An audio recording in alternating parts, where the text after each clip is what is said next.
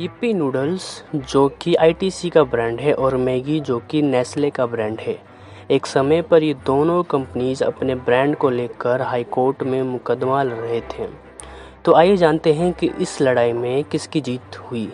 इसकी शुरुआत होती है 2010 से, जब आईटीसी ने इंस्टेंट नूडल मार्केट में उतारा अपने सनफिस्ट यिप्पी ब्रांड के साथ, जिसमें magic masala and classic masala जैसे दो फ्लेवर शामिल थे। इन दोनों फ्लेवर्स के साथ सनफिश यिप्पी ने अगले तीन साल में काफ़ी पॉपुलैरिटी हासिल कर ली थी। इसके साथ ही इंस्टेंट नूडल मार्केट का 12.5 परसेंट मार्केट शेयर कैप्चर कर लिया था। इन सबको देखते हुए नेस्ले ने भी अपना मैगी मैजिकल मसाला नाम का मिलता हुआ नूडल्स लॉन्च कर दिया 2013 में। आईटीसी इसे लेकर नाखुश था और मैजिक मसाला शब्दों का उपयोग करने से रोकने के लिए मद्रास हाईकोर्ट ने नेस्ले के खिलाफ मुकदमा दायर कर दिया। यह कहते हुए कि नेस्ले सिमिलर साउंड वाला वर्ड यूज़ कर रहा है, जिससे लोगों में ब्रांड को लेकर कंफ्यूजन फैल रहा है। इसलिए मैगी को बंद किया जाए।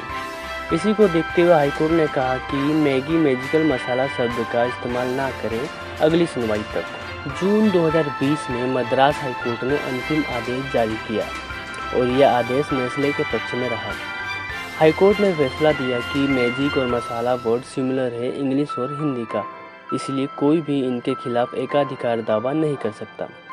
इसलिए मैगी ने लड़ाई जीत ली और इस तरह सात साल लंबा विवाद खत्म हुआ। स्टोरी अच्छी लगी हो तो शेयर कीजिएगा।